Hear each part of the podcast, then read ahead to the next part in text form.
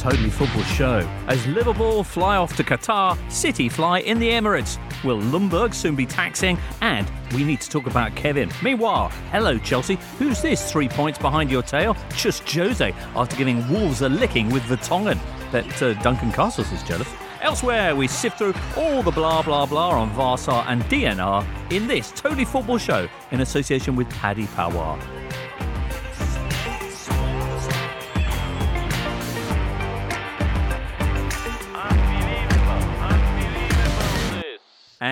And a big good morning to you, or afternoon, stroke evening, listener. Thanks for being with us on the Totally Football Show. Us, in this case, being Daniel Storey Good morning. from Football 365 and the Eye, Yep, and, and wherever right thinking football opinion pieces are published. That's a nice way of saying it. yeah. Excellent. Similarly, Michael Cox from The Athletic. Hi, James. And we're joined by Anton Toloui from Sky Sports. Oh, I like how much enthusiasm is behind you. behind It's hard to you. say your Thank name you. without enthusiasm. It's the kind of name that invites you to take a run at it and really, It's, really. it's all the vowels, isn't it? You either Yeah, make an absolute Tului. mess of it, or you just go at it with gusto and hope How for the best. How do you say it, Anton? Tului. No, you said it. Tului. Yeah. Because we had actually a listener recently who was saying, "What's the football name that you most enjoy saying?" I mean, you know, I don't want to make you embarrassed, but I've got to say that Tolu is right up Oh, there. For thank me. you. Yeah. Uh, what a weekend! Did you enjoy the weekend, Michael? I did. It was a funny weekend. There was just lots of funny little things happening in games that you know maybe you wouldn't thought were wouldn't have thought were particularly interesting on paper, and just some like funny little controversies like the Moise Kean substitution Right. and the Iheanacho thing. I thought was really interesting. So yeah, I, I really enjoyed it. Iheanacho, I did find funny, but Moise Kean, I found actually quite quite gutting. But we'll we'll come on to all of that later on. Uh, n- n- in entertainment stakes, hard to beat, of course, Burnley Newcastle, which you dedicated an entire article to. We'll come on to that later on. But maybe we should start, uh, Daniel, with perhaps the weekend's most predictable result: Arsenal Man City. You're listening to the Totally Football Show in association with Paddy Power. 3 0 Man City. Daniel, you were there. What did they miss in China? It was a re- I mean, it was a lamentable Arsenal performance. Everyone's seen that there is a blueprint to try and unnerve Manchester City, which is to sort of defend with a low block and then hit them on the counter. And Arsenal, in their infinite wisdom, decided to do pretty much the opposite. They sort of tried to press high up the pitch, but that's not Mesut Ozil's bag. So at least one of the central midfielders had to push forward to try and help him do that, which meant that Kevin De Bruyne was left in 10, 15 yards of space in Arsenal's half probably six or seven times in the game. Pep Guardiola said that they didn't play as well as they did against Manchester United. And I think he kind of has a point because they didn't need to play well. They never really got out of second gear. As soon as they'd got the third goal, they just they just went into sort of Ole mode and you know passing de- around the back. They declared, as, as Exactly right, yeah. Put it. Right. Um, I mean, the, the game started well for Arsenal. For Yeah. 70 seconds or so, when they had a shot on target with Martinelli, mm. and, and then not a single one after that. That was it. They tried to press high at the pitch, but gave Fernandinho enough room to pick a pass. The pass goes into Gabriel Jesus, who his run isn't spotted, so he gets in behind. And then nobody thinks to track Kevin De Bruyne's run from pretty much the halfway line to the edge of the box. And he was brilliant yesterday, but if you would give him the time and space to pick passes and pick shots, then he's obviously going to hurt you. Hmm. Nobody thinks. I think is a perfect summary of Arsenal as a whole. To be brutally honest, dallying and ponderous is probably the way you describe Arsenal from top to bottom. Be it on the pitch, be it you know, be it the way they defend, be it the players' attitudes, be it their financial planning, be it their conduct in the transfer window, and be it their you know their coaching search. Everything seems to be ponderous, and it's mm. it's really just letting them down. And Arsenal have effectively just turned into this dumpster fire of a football club right now. Well, Adam Arthurs asked, what do you think the floor is uh, with Arsenal? Is it a kind of Liverpool United thing where they can slip to eighth but remain a few transfers away from the elite? Or could they get worse a la Newcastle or AC Milan? I think it's lower than I think the ceiling is lower. I think it's sort of 12th, 13th to be brutally honest. But they've they've got effectively three very good players in Leno in goal, um, Aubameyang and Lacazette. It doesn't help when two of those players play in exactly the same position either. But effectively, the rest of the squad, you can argue, you could you know, they could they should and go and find replacements for each and every one. They've got two excellent fullbacks who are exciting but are injury prone. And the rest, everybody else is kind of vulnerable or doesn't fit into a system because there isn't a system in place at Arsenal right now. It's just absolutely fascinating, isn't it? There's such an imbalanced team and they've got so many exciting youngsters, but you don't, you know, if you tried to teach a, a kid to swim by throwing them in a lake. That's what an abusive parent does, and that's effectively what Arsenal are doing Does right sound now. familiar, actually. Um, and I think, you know, you look at what they did with Saka and Martinelli yesterday, for example, what they've done with Maitland Niles and still playing him at right back, even though he was a really promising midfielder. And then they've got so much talent coming through. And it's, I think it's actually quite worrying if you're an Arsenal fan right now because you look at all these players and is one of them going to stand out by being the best of a bad bunch? That's not how you make a good footballer. All right. Uh, Sky sources, Anton, are saying that Arsenal are pinning their hopes on bringing in Mikel Arteta. Uh, he's a man with three choices, uh, I understand at the moment, Michael Everton, City, or Arsenal. Were you Mikel? Which would you opt for? I think I'd stick it out and take over at City, to be honest, if that was on the table. Um, I think Everton's a difficult club at the moment. I think Arsenal's actually not a bad job now because I think this this group of players are so clearly underachieving, and, and Anton's right about some of the weaknesses. But actually, I think they've got some good players there. They've got some good midfielders there. You need uh, more organisation to protect the defence, and I think the centre backs can look better. But I think it, if you if you take over Arsenal now, it's quite easy to take this group forward because they've just been so disorganised recently. And I must say, I, I thought City were really good in the first half hour, and the, the goals they scored, you know, two brilliant goals from De Bruyne, and I thought the the team goal was just excellent. The way they played through the Arsenal press, I didn't think Arsenal did it that badly actually. Really? Yeah, They're just not as good, are they? they're just not as good, and they were victim to some some really good play. I thought for long periods. The second half is a bit of a write-off, but I thought for for long periods in the first half, Arsenal actually played quite well. Although, uh, Daniel, you were pointing out the, the second De Bruyne goal came about because of, a, a, I mean, an, another bit of indecision on the sideline. Yeah, so uh, Sead Kolasinac goes down injured, goes off to get treatment, comes back on and is very obviously hobbling. And you presume the message went to the bench at that point. We're giving it a go, but he's not guaranteed to stay on here. Klasnat then goes down again, but gets almost straight back up on his feet to walk off the pitch to be substituted, but there's no substitute ready. So rather than him just staying on the ground until Bukayo Saka was ready to come on, uh, he just came off. So they played with 10 men. De Bruyne is a very intelligent footballer, and he just drifted out to that right where the space was, picked up the ball, cut inside on his left, and scored. And you just think, and it's a small thing, but it, it's just emblematic of Arsenal at the moment. Uh, The mood yesterday was interesting because that's as that's as angry as I've heard it. With Emery, it was there was no anger; it was just complete deflation. Whereas Right. it was angry yesterday, and Was it Jacques-esque? well, no, the the one reason for, for holding on to Unai Emery while he managed his own decline was that Arsenal had a chance to source a new manager so that it was a, a very smooth transition. You know, Pochettino was sacked and Jose Mourinho was appointed the next morning. It was a smooth transition. There was no hangover period. Arsenal both waited with Emery, and yet a fortnight later, we're now hearing we think Arteta is their first choice, who may not say yes to the job. That seems absurd that they had no succession plan in place when it when the decline was coming from months away. Right. But the good thing about Arteta would be, and the, the club has clearly spoken to Arteta, and it's now up to C- City to almost effectively offer a counter proposal to Arteta and say, right, this is our long term future for you, your development, and the big question about whether Pep stays or does another eight- you know, does another eighteen months and leaves. Um, so he's got to be have to be con- convinced about that. But Arteta does know Arsenal, and maybe he does. They need somebody that comes in because they, they aren't going to completely sort of just change everything because they're not that kind of club. I don't think they're bold enough to go in and change absolutely everything. Right. He's got Arsenal DNA, eh, Daniel?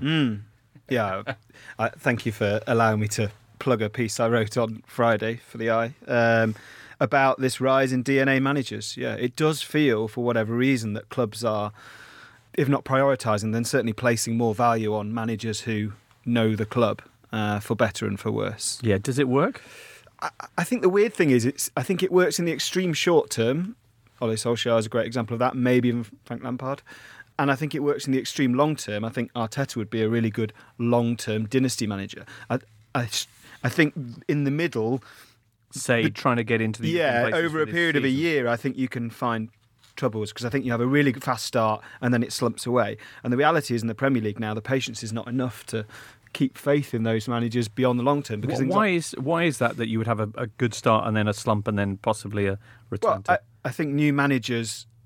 The reason for new managers to do well is because the very nature of their appointment is that the last guy failed. Right. So if you've got a manager who kind of knows the club and prides himself on inspiration and maybe talks up the history, and Right. I think that can work. But if they're not tactically aware or haven't got enough aptitude, then there then comes a bit of a dip, which can only be you know can only be resolved through time and that manager learning on the job. But you don't get that time. Excellent. We need to talk about Ozil. Lovely stat from Duncan Alexander. Between them, Thibaut Courtois and Ben Foster have had as many shots on target as Mesut Ozil in league football this season. He's uh, he's been a bit cheeky there by putting two two keepers together, but still, I think the the point stands. Uh, Mesut, who did have a shot on target with a pair of gloves as he left the field, uh, to a barrage of abuse. Is that right, Daniel? Uh, it was very much like the Xhaka situation in that they there were a few boos for him, and the boos then increased because he walked off the pitch incredibly slowly and showed no want to improve, you know, to increase his speed. Um, re- given the off-field uh, issues with Mesut Ozil over the weekend, Right. I am inclined to be uh, far more defensive of him than, than critical. Okay, so he's deeply unpopular with Chinese authorities after speaking out about the persecution of their uh, of the uh, well, the, the Muslim minority in a northwestern region of Xinjiang. Apologies if that pronunciation is right. Which, by all accounts, some Yeah. terrible things are going on. And he said basically to not speak out against persecution is persecution. Has highlighted the issue. Strong reaction from China, where Arsenal's game against City was immediately taken off the TV schedules. Yeah, and that was a predictable reaction. Less predictable was the fact that Arsenal uh, effectively uh, threw Ozil under the bus and said, "We are apolitical. We can't get involved." And the reality is, this is not a political issue; it's a human rights issue. You know, United Nations have spoke against the the treatment of Muslims in China, and Mesut was completely within his rights to, uh, you know, to to comment on that. So. It, it, it's, a, it's a huge shame that a club can can prioritise financial means over over moral, but And it's a big deal for the Premier League here as well. You only look at what happened when uh, the Houston Rockets general manager tweeted out a pro Hong Kong In the um, NBA. in the NBA uh, tweet, and and it caused mayhem. The, the Rockets games were taken off off uh, games in, in China, and not only were, were the Chinese authorities angry with the Houston Rockets, they were angry with the way the NBA handled the situation and threatened to take their games off. And that's a it's a huge marketplace, and it's it's you know we, we shouldn't be talking about these things when you know somebody should be able to speak their mind about what, whatever they want, and What- obviously what highlighting happened then? inequalities. So effectively, um, it was a really really awkward diplomatic situation. Um, and there, and then you had things like uh, uh, the fans going to Houston Rockets games holding up um, pro Hong Kong uh, signs, and the directors having to cut away from crowd shots during games Wow. because because obviously they still NBA still wanted their games broadcast in China. Right, although at the time they weren't going out in China. or- Well, at the time they were, just not the Rockets games. So, Oh, it's, right. so it's that it's, it's that it's that horrible thing where actually it almost it'll kind of will make it worse because it increases the censorship in around the product that they you know that, that, that was before this before the tweet free of censorship if that makes sense. and uh, uh, is uh, the Rockets game still not being shown I in think China? they're back. I think they're back on air now. So Right. but yeah, it's um, it's it's ridiculous that we even have to talk about these kind of commercial aspects because, like like like Daniel was saying, it's just somebody speaking their mind about about a Hmm. human rights atrocity. Right. Actually, during Arsenal's last caretaker stint, they were known as the Houston Rockets as well. Their caretaker manager was Stuart Houston. Yeah, yeah. Get another 15, 20 minutes of flight test, please. Try the camp for arrival. Listener, that's Liverpool currently touching down in Qatar for the Club World Cup, or at least half of Liverpool, or most of them, in fact. Bits of them stayed behind in grey old England to take on Aston Villa in the League Cup quarterfinals on Tuesday. But the main bunch will be taking on Monterrey of Mexico. Do you know much about the Albiazules? No. Okay, they've got Vincent Janssen up front for them. Have they? Yeah, yeah. Uh-huh. Five goals in 17, which is three more than he managed in three years at Spurs, actually. Um, but anyway, yeah, they had a 3 2 win over Al Sadd on Saturday night to qualify for what is this, the semi final on, Yep. on Wednesday. Anything else we know about Monterrey, Anton? They have uh, the brother of former Everton defender Rodrigo Funes Mori up front. Okay, nice. Who's staying behind them for the League Cup? Who gets to play that? I mean, Well, the under under twenty threes or half the under twenty threes. There's a, there's a couple of key players are injured and a couple of them gone out to to Qatar. So Okay. Um, It's even weaker than I expected. Yeah. I thought he might keep a couple like Lallana could probably do with 90 minutes, probably Right. won't feature that much in Qatar, but he's really sent the whole Hmm. squad. And like Anton says, some of the kids who you would expect to be playing the League Cup. So, I mean, Villa have done quite well out of this. Right. Sounds like you're spending a week with Qatar as well. yes, very good. Yeah. But Liverpool, not the only big names going to Qatar for the Club World Cup. Hey, Anton, no, the Lightning Seeds are performing. In ask the, your in- parents, listeners. oh, don't make now you make me feel old. That's just oh, that, I wish I hadn't said that joke now. That's thanks. No, no, but do go on. No, no, the Lightning Seeds are performing in the in the in the Doha Doha Sports Park just outside um, as part of the fan experience. Right. If you're Qatar, surely you can afford someone a bit more topical than. I like it. Uh, The Life of Riley is one of the great 90s football songs. So I, I have no issue with them playing that, soundtracking a Liverpool highlights video to The Life of Riley. That's fine. Okay. A couple of years ago, there was uh, the FWA have a kind of tribute dinner every year, and it was to Steven Gerrard a couple of years ago. And the band they got in with the Lightning Seeds, obviously because they're Did he hit the DJ? Liverpudlian. No, he didn't. Phil Collins was in, yeah. There's no DJ in in with the Lightning Seeds. they're not. No, Link, but- they're not Linkin Park. No, that's fair. But the, the thing that uh, I liked about that was uh, the Lightning Seeds now have a saxophonist who was uh, the saxophonist from the Zutons. Oh, yeah. Really? As if like you know Big signing. You know how like ex Liverpool players always used to go to Tranmere? like they, they just stay in the local area and find the nearest band they can find. Nice. I enjoyed that. Okay. Right. Anyway, before they went, Liverpool's main side were involved in a curious top two v bottom two thing this weekend as they hosted Watford and Leicester took on Norwich. Fair to say that neither was quite the blowout that we expected, Michael. Yeah, I think Liverpool arguably put in their least convincing performance of the season, actually. They weren't very good away at Sheffield United, I remember, but Sheffield United, as we can see from the Premier League table, just a very good team. Watford aren't, and they had probably better chances than Liverpool here. Mm. Could've of the no? Yeah, I mean, a couple of the chances they didn't even really manage to get shots away because Sarr and Doucouré produced quite bizarre air kicks. Deulofeu had a one on one.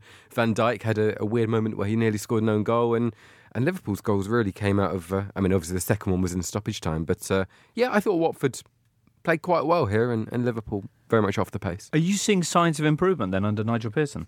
I, I mean, a little bit. They seem relatively well organised. I thought they attacked in quite a good way. Sarr was lively. Um, Deeney looked not quite fit. There was one chance where I think he probably should have got his toe on the end of it and didn't. Um, but yeah, they look decent. I mean, it's, it's quite a big margin to overcome, isn't it? Six points already. But um, yeah, they looked all right. Okay. They need to start scoring though, Daniel. Yeah, they're they're you know, as Michael says, they didn't even get connect with the ball on, on two of the shots. But even when they do connect, they don't generally score. They've had 25 shots now in the last three games without scoring. Their shot conversion rate is abysmal. It's What- four point four percent, which is a full four percent below any other team. And Who's the, next best? uh, next worst is Southampton, who are second bottom. Wow, who were third bottom. pretty disastrous at conversion. Yeah, well, the, the difference between Watford and Southampton is just Danny Ings because I think his his shot conversion rate is bettered only by Vardy and Aubameyang this Wow. season. So, Danny Ings aside, those two clubs are an absolute shambles in front of goal. Well, luckily you got a transfer window just around the, the corner. Anton, you once presented a show about transfers, so you're now an expert, just like I'm world's strongest man. So, what what do you see happening at uh, Vicarage Road transfer wise in January? A lot of it depends on what Pearson wants. Okay. I mean, because in fairness, Kabasele and Cathcart, I thought- actually played quite well on Saturday at the back.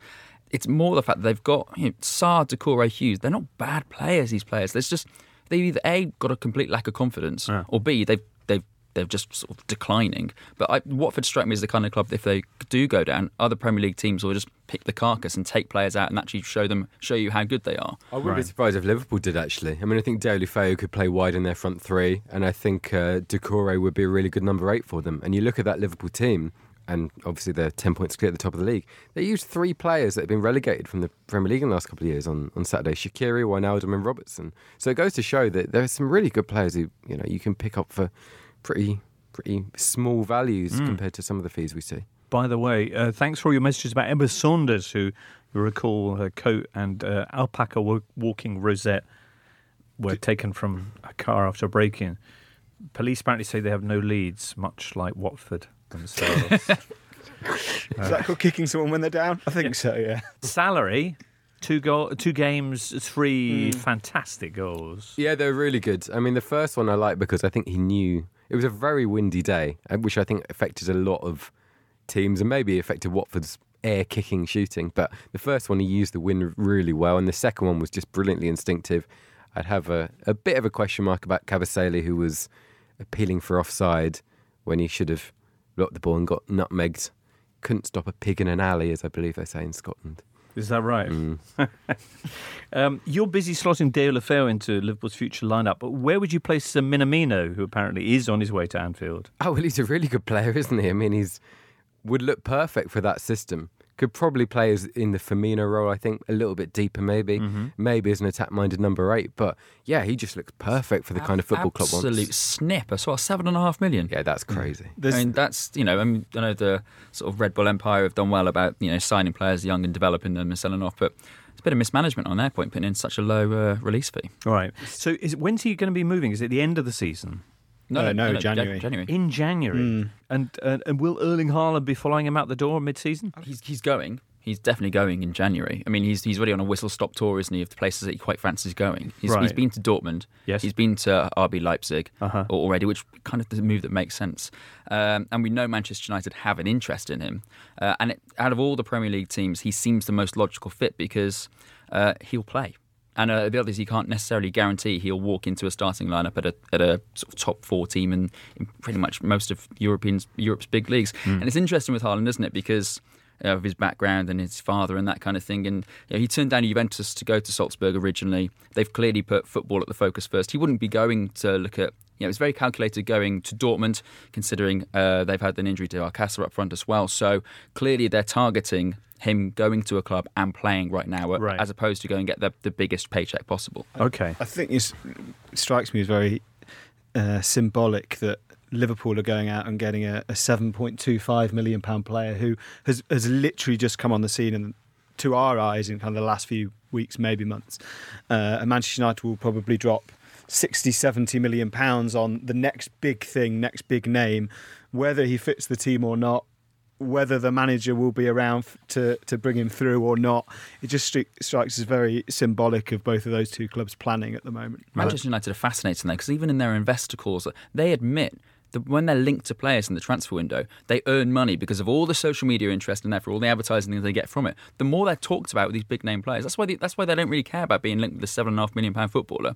They could be linked with a sixty man, sixty million pound footballer. It's more impressions, it's more tweets, it's more interest online, it's more revenue So how do they get revenue from that? from from people like going straight to your you know going to your club's um, uh, Twitter pages and All right. websites and that kind of thing, and the advertising you get from from interest. Huh. I like this tour he's doing. Like he's 19. It's kind of like the equivalent of like doing University Open days at that age, you know. Shouldn't he be filming it and calling it my decision though? If he was really, a la Griezmann style. yeah, that's what.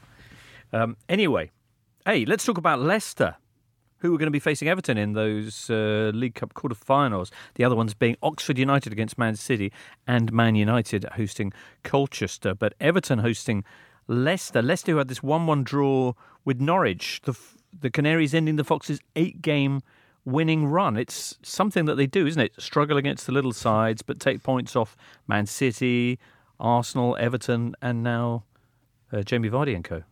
Yeah, they look really good here, Norwich. And uh, really, they came closest to getting the winner with uh, Pukki running in behind a couple of times. Right, with his fractured toe Yeah, that's a bit of an issue. Yeah. Yeah. colliding with the. I presume that was when he slid into the post, no? Um, so he opened the scoring and it continued his recent run of good form.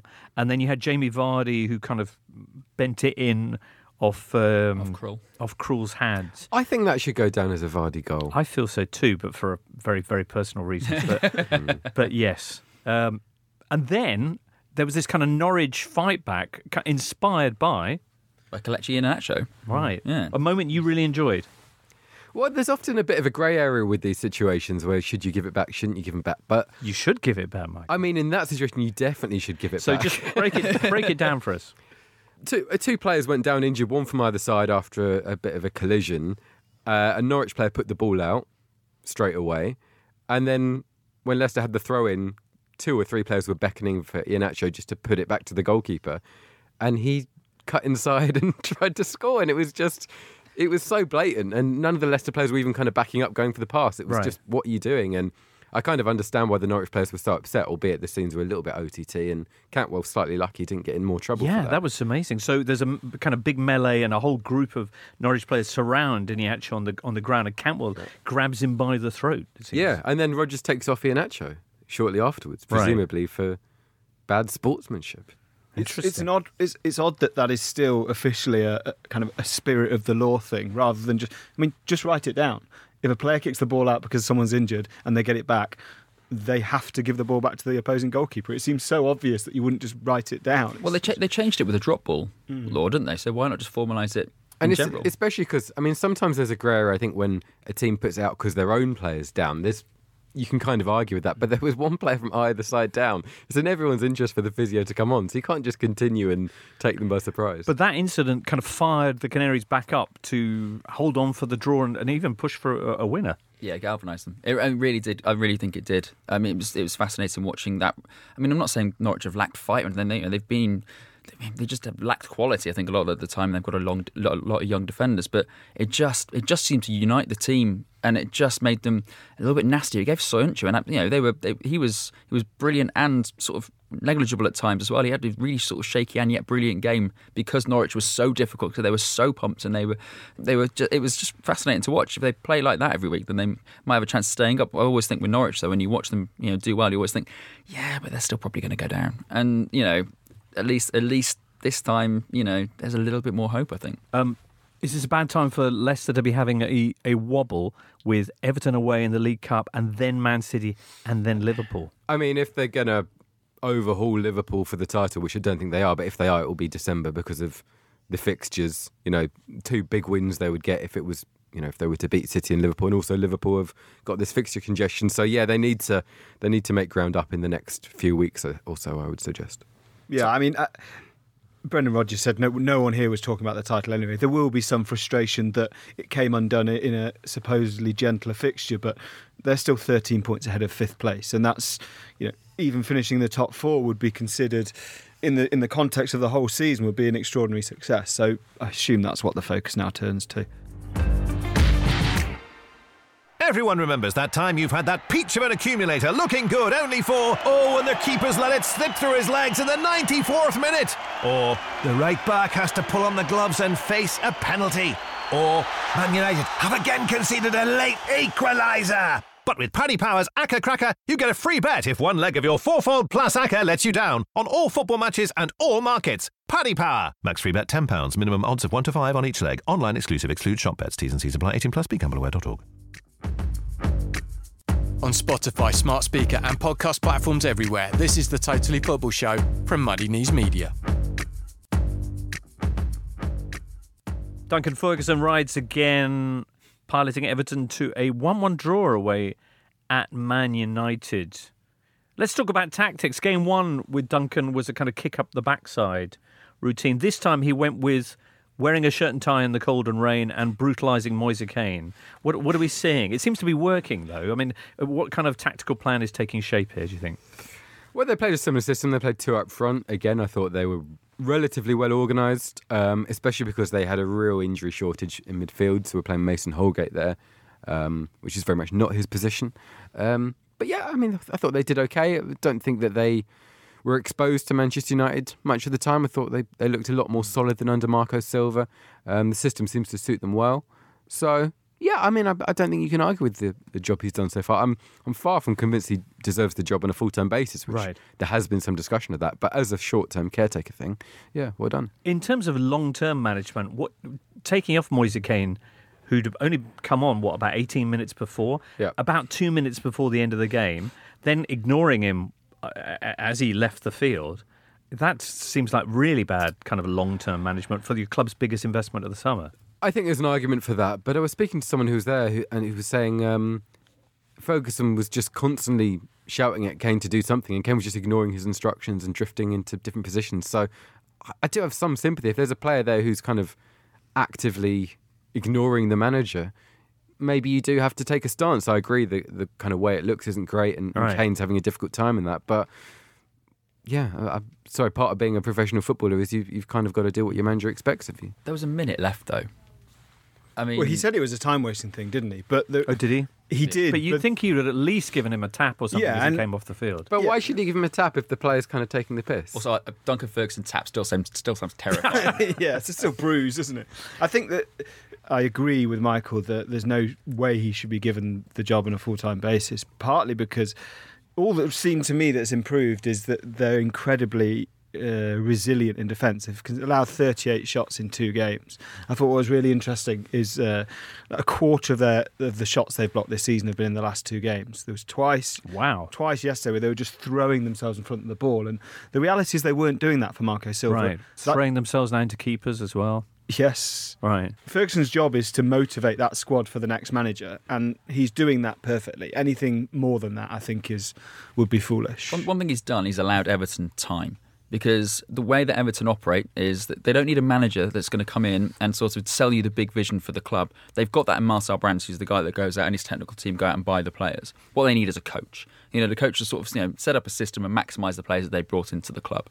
Now, you can argue the reason that people are saying Ferguson should get the job, job is because he's doing that right now, but he's also got a very damaged squad that he's doing it with, and obviously they need a long term strategy. So really, what they need is a coach. But as as you kind of just saying now, I, whether he's the right person full time, I don't know. But he he has bought Everton time, which is crucial when they want to try to find their next right appointment. Right. Well, they're three points off the drop at the moment. Next up, well, the run uh, coming up for them is uh, they've got Arsenal at home next, uh, then Burnley at home, then Newcastle away. So the opportunity perhaps there uh, for them to move away from the danger zone. On United, they were very upset that uh, Everton's goal was given.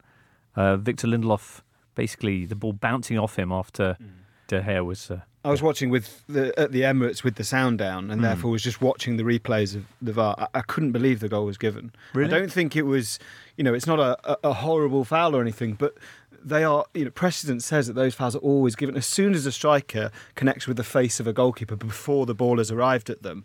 That to me, they are always given as fouls. I, I honestly was astounded that it wasn't disallowed by VAR. I think I think that's one of those instances. If they had a pitch side monitor and the referee had then watched it, he'd have gone, "Okay, yeah, I didn't see that." That's it wasn't goal." just a 50 50 ball, you think? But it, it, with goal player to player, that sometimes happens. But striker to goalkeeper has never been a 50-50 in terms of refereeing decisions. Yeah. The goalkeepers have always been protected. You can like that or not, but precedent has dictated that that wouldn't always be given as a foul normally. I was really, really surprised. Okay. That aside, uh, much as we expected, uh, uh, United did have trouble breaking down Everton. Uh, MVR Murty says, Is there a tactical solution when this Man United squad tries to unlock deep lying defences? There's only so many teams they can counter attack against. Yeah, I mean, Solskjaer, to be fair, was quite honest afterwards and said his players kind of ran out of ideas, which I think is true. I mean, they just don't have the kind of complex combination play that City have, or Liverpool have, or even Chelsea have. They, I just can't see any coaching or, or anything that makes me to you know make me think they might be moving towards. Is it being just a question there. of getting someone more creative in midfield? Say Pogba when he comes back one day, So perhaps. it's Mata. is- Do you think Mata is an to a answer? certain extent, or- but I think it's about the collective as well. I just I don't know how much they work on the training ground on, you know, even doing what Sheffield United do, which is just constantly rotating positions and creating overloads and finding players in space. They just don't really do that. The one thing I'd say for United, and this might sound like a really obscure way to praise them, is I looked after the way they played against City. I looked at the li- at the team sheet and the lineup and thought, yeah, that there are combinations there. There are things that have worked well in previous games, whereas usually it just feels like a really loose collection of players. Right. And I do kind of see a bit more of an identity there than a few weeks ago. Uh, Right. That might change when Pogba comes back because I think actually Fred and McTominay are playing quite well together. at the moment. Okay. And Mason Greenwood continuing his e- extraordinary form when given a chance. Yeah, I think there are. I, I completely agree with Michael. I think there are many positives to actually take away from Manchester United. I think that defence could ne- could arguably be their defence, and they can develop together for the next five years. Which is, you know, not many teams in the Premier League can say that. Never mind, you know, Manchester United who have been, you know, to bring in plug-in starters all the time, and it just hasn't worked. I think the number ten issue is is fascinating because, you know, not just Paul Pogba coming back. But you know, also his contract. He's only got eighteen months left on his contract. So United have a big business decision to make and they can't maximise his sale in January because he hasn't been fit. So that probably means they won't go out and buy a number 10 now.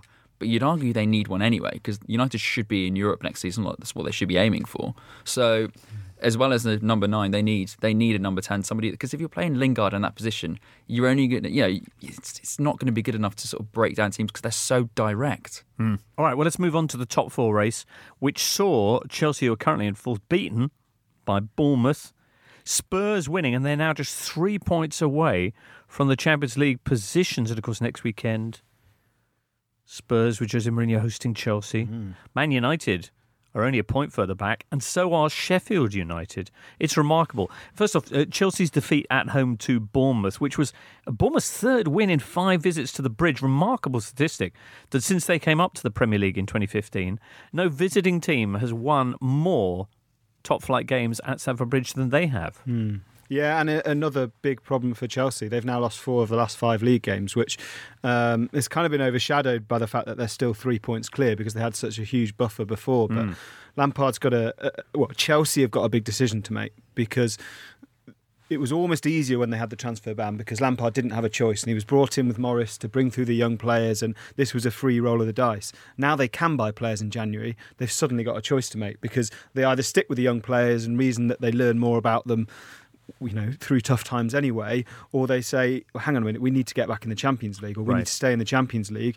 Do we go out and buy three players in January? All right. Is this the start of Bournemouth's kind of bounce back? You know, they had the five game defeats that Duncan was talking about on Thursday, and now they're going to have five in a row. And Yeah, it's just what they do. They just lurch between good and poor form, and that's the reason that Eddie Howe hasn't been able to establish them in the top half. But for a, a club of Bournemouth's historic size, it's Right. a pretty nice problem to have. Do you think Matt Davis Adams was mentioned in Eddie Howe's pre-game talk?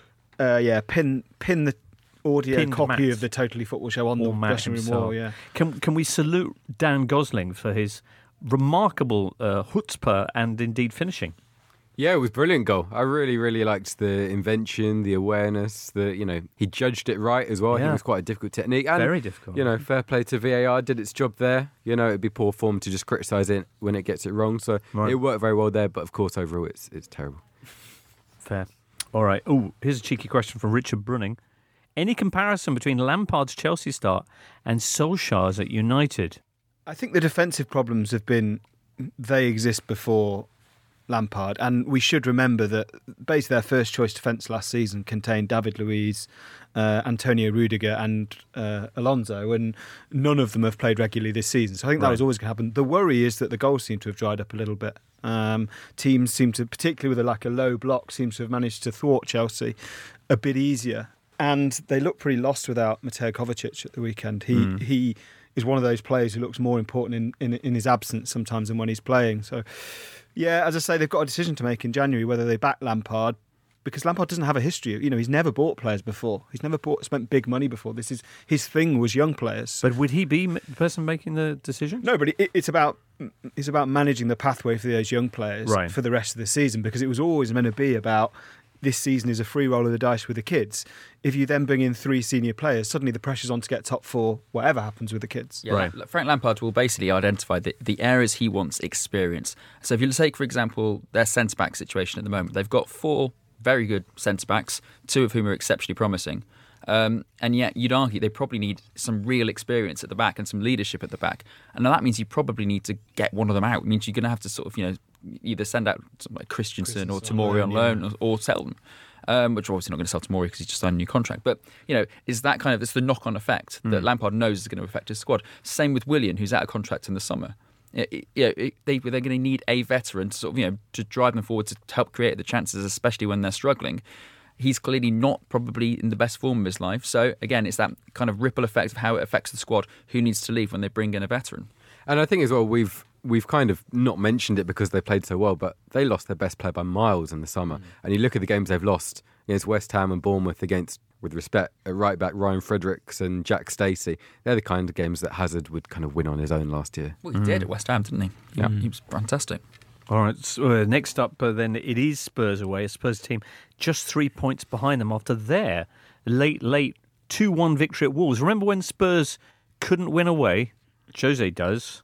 That's two wins on the road out of, out of his three since he took over, and they were twelve points behind the top four, and now they're only three. Remarkable. Yeah, the, uh, winning late on was became the theme of of the Pochettino, the successful Pochettino era. Last season, the Champions League alone, late wins against Inter, PSV. Obviously, remember Ajax.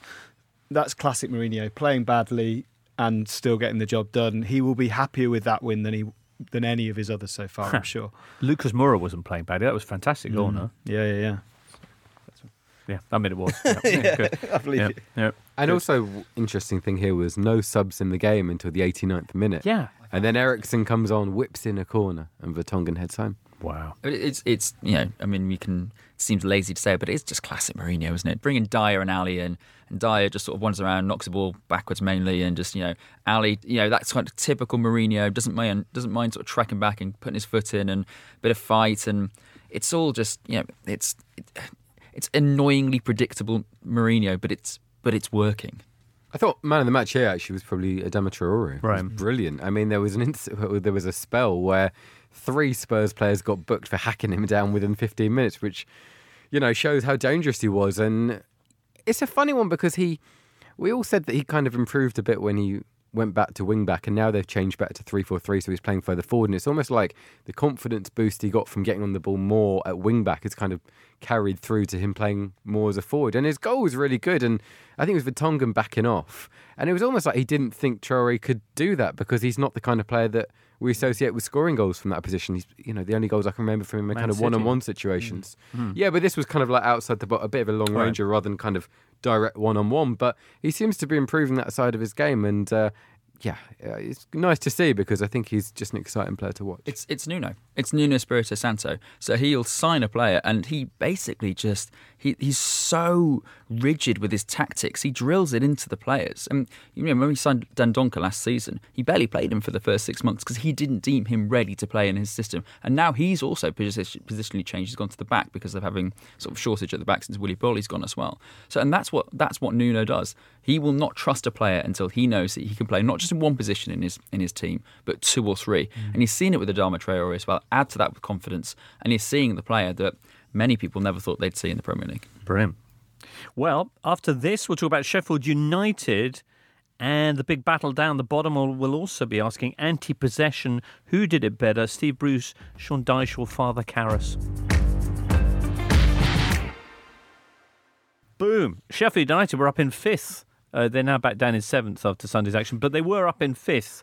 And they pulled off their first back to back victories in the top flight since uh, Grandstand came off the air in 2006. Wow. John Fleck, aka the Scottish Rooney.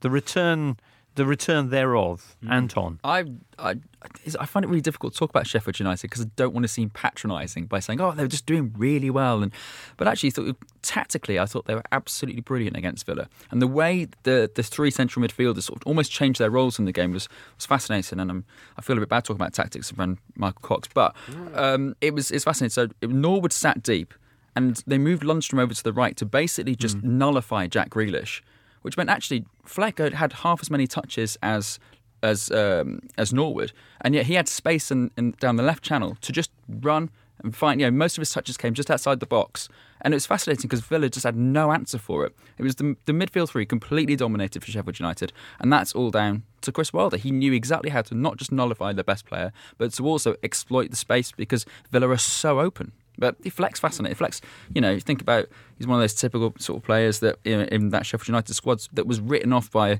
you know, a bigger club when he was developing as a youngster, has gone away, played in sort of League One, League Two, and and come back and shown that how good he is and how good you know he fits into a system when a manager truly believes in him. Wow. First time in his career, Fleck scored more than once in a game, which is extraordinary given that he's 28. Um, but yeah, it, so, uh, as Anton says, the, the nature of that squad, so I think the 11 or 12 players in the first team squad started or were in the academy of a Premier League team and then either released or sold.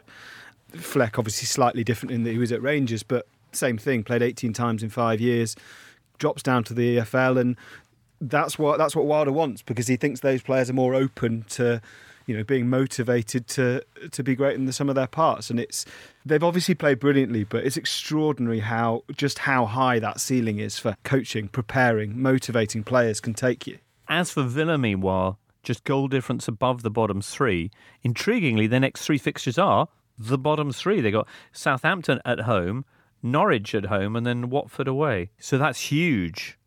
That is huge. And they're not a bad side, Villa. I like the way they use the ball in midfield, but they just not got enough in the final third. I think there's big questions about Wesley, who started okay, but it's not just that he's not scoring goals. I don't think his movement's there. His link play isn't great. Stop fouling people as well. Stop fouling people. Where's the highest number of fouls in the Premier League this season by some stretch? Really? It's just frustrating. Wow. I mean, I'm generally against the idea that in January you just have to go out and splash the cash, but Yes.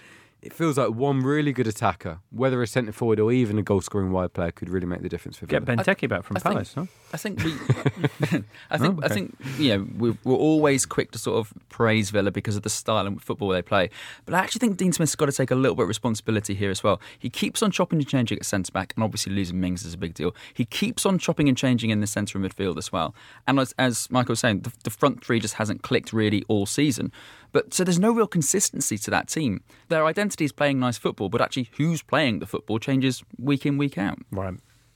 Uh, meantime, what happens when neither team wants the football and they play each other out football? Michael Cox watched Burnley against Newcastle to find out. That's the article I read this morning, Michael. Yeah, one of my editors had a great idea. Why don't you do a tactical analysis of the game between the two sides with the least possession in the league? Right. And there were a couple of like dreadful passages of play, literally just centre backs. playing his left wing, wasn't It, he? it was yeah, it was almost like you know a couple of the centre backs were playing almost a game of tennis, just hoofing it to each other over a net of twenty players in between. So Newcastle lost out both in score and also in terms of possession because they had 52% to Burnley's 48%. Although it's hard to say with those percentages that either side really won, I would venture. But anyway, um, nice. filthy weather, filthy game, basically. Yeah, and the goal was just an in-swing corner that slightly caught the wind and was headed in from one yard. But to be fair, and I'm you know almost taking it like a, a bit of a joke, but in a game like that, you did see that actually Burnley are very well organised and good at what they do. The structure of their play is good, the movement's good. When a fullback goes forward, they've got a midfielder coming inside. Uh, the two midfielders, Cork and Westwood, are both very good on the ball when they do get the ball. And McNeil's just a really good player and, and really was head and shoulders above everyone else here.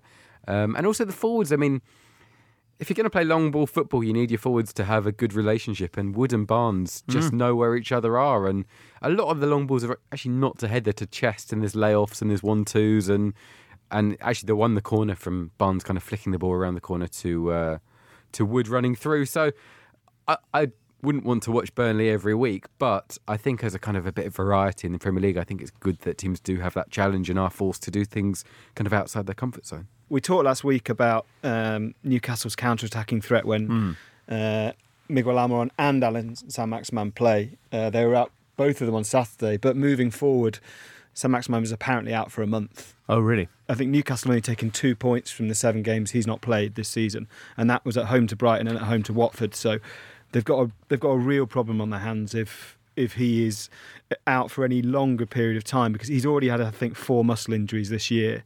That was always his problem.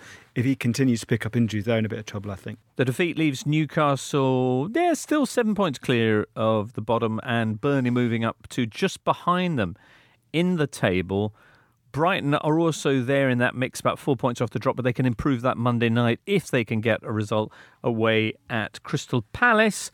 Uh, the other game uh, to mention is, of course, Southampton West Ham. Southampton in the bottom three, West Ham moving a little bit further away. Their first win in 10 Premier League matches. Haller's first goal since October. Ooh. I really like Sebastian Haller. Mm-hmm. I think he's an excellent, excellent player. I think he was a really good signing for West Ham. The thing is, when he was at Eintracht Frankfurt, he had Luka Jovic and Ante Rebic next to him. Now, they, you know, one's a very direct threat, one's a goal scorer. But West Ham were playing him with very technical players around him, no one really making the runs.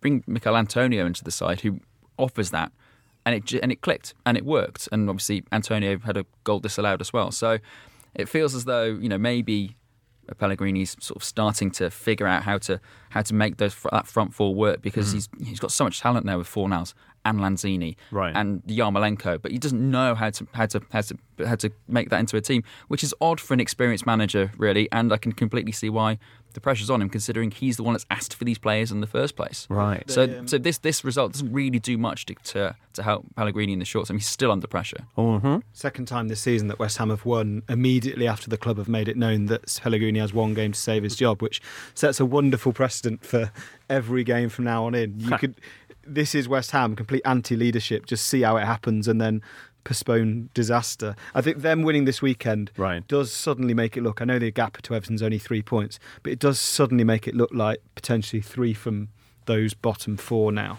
Um, you expect Everton to So the improve gap and between West Ham. Everton and then you got the, the, the quartet of Villa, Southampton, Norwich, and Watford. because the, the three directly above them, Everton, West Ham, Bournemouth, you'd expect all of them to improve. I think. I know it's really tight, but it's just to me, it suddenly does look maybe like three from those four.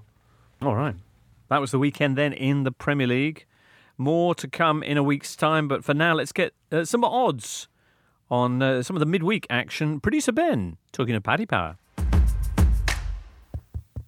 this thing on. Hello? Ah, there you are, listeners. Yes, this is producer Ben. I'm on the line with Lee Price from Paddy Power. Lee, all sorts of stuff going on this midweek. Most of it, or well, some of it, involving Liverpool. They've got two games in 24 hours. Can they win both of them? I suspect this might be quite a popular double on Merseyside. The Reds are 2 to 9 to beat Monterrey in the Club World Cup semi final. Mexican side are 17 to 2 to win that. And that's the exact same price you can get on a youthful Liverpool team winning a day earlier in the Carabao Cup quarter final, where Aston Villa are the huge 1 to 5 favourites to win that tie. Bizarre. For Liverpool to win both fixtures in the space of a day, it's just over 10 to 1. And that does make it unlikely, but after the 2019 Liverpool have had, could you really, truly rule it out? I'm not sure I can. They're 8 to 1 to win the Carabao Cup outright, and 3 to 10 to win the Club World Cup. And sticking with Merseyside teams, Everton, can they get some big dunk energy when they take on Leicester in their Carabao Cup quarter final? Mm, this is the toughest one to call of the round. We do have a favourite here, of course, but no one's odds on, and that spells value. Everton and decent nick under Big Dunc, they're 7 to 4 to win this one. Leicester, who were rampant until they met Norwich over the weekend, are 13 to 10, with the draw after 90 minutes 13 to 5. As for the hosts, Everton, David Moyes remains the favourite to be the next manager at 2 to 1, but Big Dunc is getting some love from the punters at least. He's into second favourite at 3 to 1, overtaking Carlo Ancelotti no less, who's now 7 to 2 third favourite. And finally, Lee, from Merseyside to Manchester, can United and City do the double against Oxford and Colchester in their League Cup quarter-finals? The two Manchester sides are each 1 to 10 to win their games. Oxford, who are in decent form and are at home, are 17 to 1 to beat Man City, while Colchester are 22 to 1 to get a famous win at Old Trafford. So for two mega cup sets in the same night, it's an enormous 413 to 1. We think it's far more likely to be a chasing evening for Oxford and Colchester. Our traders rate it just evens that both Premier League teams score at least three times. In other words, they expect the back of the net for each lower league side to be positively bulbous. Ouch. You can find out these odds and more at paddypower.com or the Paddy Power app. Prices are accurate at the time of recording. It's over 18s only. Terms and conditions apply. And when the fun stops, stop. Listeners, by now you'll know who's drawn who in the Champions League and Europa League. And, uh, you know, by the time you hear this, maybe it's Tuesday morning and you can catch straight after listening to this the brand new Totally Football Show, the Tuesday edition, very much Eurocentric, Michael, when we'll have Rafa, Jules, Alvaro, and uh, James H with the hottest of hot takes. But for now, since you're here, I'll just read through them and you shout out who you think's going to win. You ready? Listener, play along at home. Uh, Borussia Dortmund against PSG. PSG. PSG, yeah. Really? Dortmund. Uh, sorry, we got it Sorry, wrong. so we were wrong. Yeah. Okay, Real Madrid, Manchester City. City. City. Watch Real Madrid last night. Oof, they are easy. No, no, they should be. City should walk that. Genuinely should. They genuinely should. I don't know, Anton. Atalanta, Valencia. Atalanta. Atalanta. Atalanta. Valencia. Atletico Madrid, Liverpool. Liverpool. Liverpool, but I think that's the tie of the round. From, Do you think From so? what I've heard, yeah. Chelsea, Bayern Munich. Bayern. Bayern, yeah. But I think that's this is my this. I'm looking forward to this one the most. Are you? Yeah, I am. I think it's just Chelsea. It's a fascinating sort of you know benchmark as to where they are. Lyon, Juve. Up Juve. Yeah. Ronaldo. I mean, you never know, but Juve, yeah, should be. And Spurs, Spurs v RB Leipzig. Spurs. Close, yeah. I mean, it's so tough to predict. So much can happen in two months. Do you know what? It's pointless. us I bet like I, I bet two of the managers at least will have changed between Right. now and then. It's so difficult to predict. All right, and uh, here's one you might find easier to predict: Gennaro Gattuso's Napoli against Barcelona. The- yeah, that's a nice Maradona I'd go derby, for- though. Yeah, Barcelona. yeah, that's true. Very nice. Anyway, as I say, uh, Totally Football Show European Edition, the regular Tuesday show to you, uh, will be going through all of that with all the uh, European expertise of Rafa, Jules, Alvaro, and James Horn. Brilliant. Okay, uh, Totally Football League show is out on Wednesday. You'll be catching that one, I'm sure, Daniel, to hear them break down Sheffield Wednesday's 4 0 win over Nottingham Forest and more. Hmm, the wheels officially come off. Yes. Oh, have they? Yes. What about Leeds throwing away a 3 0 lead to draw 3 3 with 10 man Cardiff. The wheels very temporarily came off there, but Oh, I really? suspect Okay. will be reattached this week. Excellent. if you're hungry for more top sporting action, uh, then it, it's almost strongman season. yeah, but tonight, Giants Live, which is kind of the preliminary series of events before World's Strongest Man, that kicks off. I think it might be Britain's Strongest Man, which, of course, that title is wide, wide open. It's up for grabs uh, because Which uh, beautiful part of the world is World's Strongest Man this year? uh, it's in Florida. Oh. Bradenton uh, County, I think. is Ah, the- the, yeah. yeah. the most famous part of Florida. Yeah. Which you know, uh, Anna Maria uh, Island's very it was some lovely beaches. It was sultry, Anton. I'm not going to lie. Lovely. It's quite sticky. Um, but anyway, that's coming up. It starts on the 27th. Lots of sticky balls, but then uh, we always have uh, Atlas stones at the end of every event. Um, nice. That's 27th of December. That begins. But Giants Live, if you you know you just get in on that. Britain's Strongest Man. Who's who's going to take over from Eddie Hall? Geoff I don't Capes. know. Tune in and find out, Daniel. Nice. Ooh, late uh, tweet here from listener Sasuhainu, who says, "Should Arsenal appoint Magnus Carlsen as their manager?" Yeah, top of the World Fantasy Football Premier League Right standings. now, Apparently. listener, if you're not a fancy manager, and plenty of you aren't, and this is not to go all fancy on you because we have a separate show for that, but there are over seven million. I think it's seven point two million managers worldwide.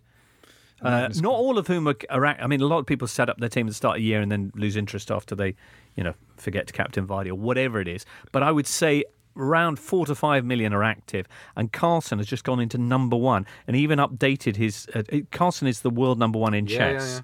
And he's just updated hmm. his Twitter bio to say currently number one in the world. the great thing about football. that is that it was it was it became known last week that he was number six or seven. Yeah. and he's managed to get up to first in the space of one week. It's not the first time a celebrity has been up there because is it last year or the year before that Stuart last- Broad Yeah. won a game week of every of all seven million people in the world. Why- which is a slightly grey area because sometimes you'll have people, as indeed happened last week, hmm. who'll make 12 transfers. Well, I think that I think that's more im- almost more impressive because uh, by all accounts Stuart Broad didn't. no, no, he didn't. He didn't. he he just did genuinely off is own bat, yes. very, very good. Yeah, interesting. Magnus Carlsen. What's, what's Arteta's fancy Premier League rating? That's what I want to know. I don't know. I, I'll try and find that out. That's uh, interesting. Magnus Carlsen uh, beat Trent Alexander-Arnold at a game of chess earlier this year. Really? What? It would have been a bigger story if it was the other way around. Yeah, that is true. Yeah. No, it's it's a little bit dog bites man. Yeah. Yeah. So uh, what happened? Well, Why Alex- were they playing chess? Well, Alexander Arnold is a big chess fan by all accounts. Okay. I think plays. Is it Joe Gomez or someone he plays with on Yes. England du- or Liverpool duty? Uh-huh. Uh, but I mean, it was a bit of a PR thing. But Alexander Arnold is a genuine chess fan. I think Carlsen won in about 13 moves, uh, which is what you'd expect. Yeah. There's a very It's hard good to park the book- bus. There's a very good book called Football and Chess. yeah. Have you that, about about football tactics, but sort of told through chess and creating space, and it's it's it's quite nerdy, isn't it? But it's quite interesting. Yeah. All right. I mean, So- that's extending a metaphor a bit too far, isn't it, Yeah. really? Okay. Although uh, Sasso Heine may have a point then. Basically, yeah, but it's. I think there are more similarities than people think. Benitez has spoken quite a lot about this. Actually, did a Has really he? good interview. I think with Dan Walker a few years ago, where they kind of talk about football while playing a game of chess. Nice. And uh, yeah, it's very Benitez. All right, I might look that out. Totally Football Show will also be back on Thursday, of course, when we'll be joined by Tom Williams, Duncan Alexander, and whoop whoop, the sound of David Priest. So David Priest back from his What uh, a boy band that is, yeah. I mean, including fair- yourself, of course. Yeah, well, thanks, Daniel. I think today we'd we'd make a pretty pretty chart-worthy ensemble. nah. Brilliant. Thanks for coming in today, Anton Toloui. You're, you're welcome. Give it a last bang on that. Daniel's story. Huh. I thought you were going to go for the story there. That's a No, shame. it doesn't. no, it doesn't work, does it? No. And Michael Cox. Thank you for having me. Thank you, listener. Uh, do enjoy the rest of our output, and we'll catch up with you later on. You've been listening to the Totally Football Show, a Muddy Knees Media production. For sales and advertising, please email sales at muddykneesmedia.com. Keep up to date with everything across our Totally Football network at The Totally Show on Twitter, and make sure you check out our brand new website too, thetotallyfootballshow.com.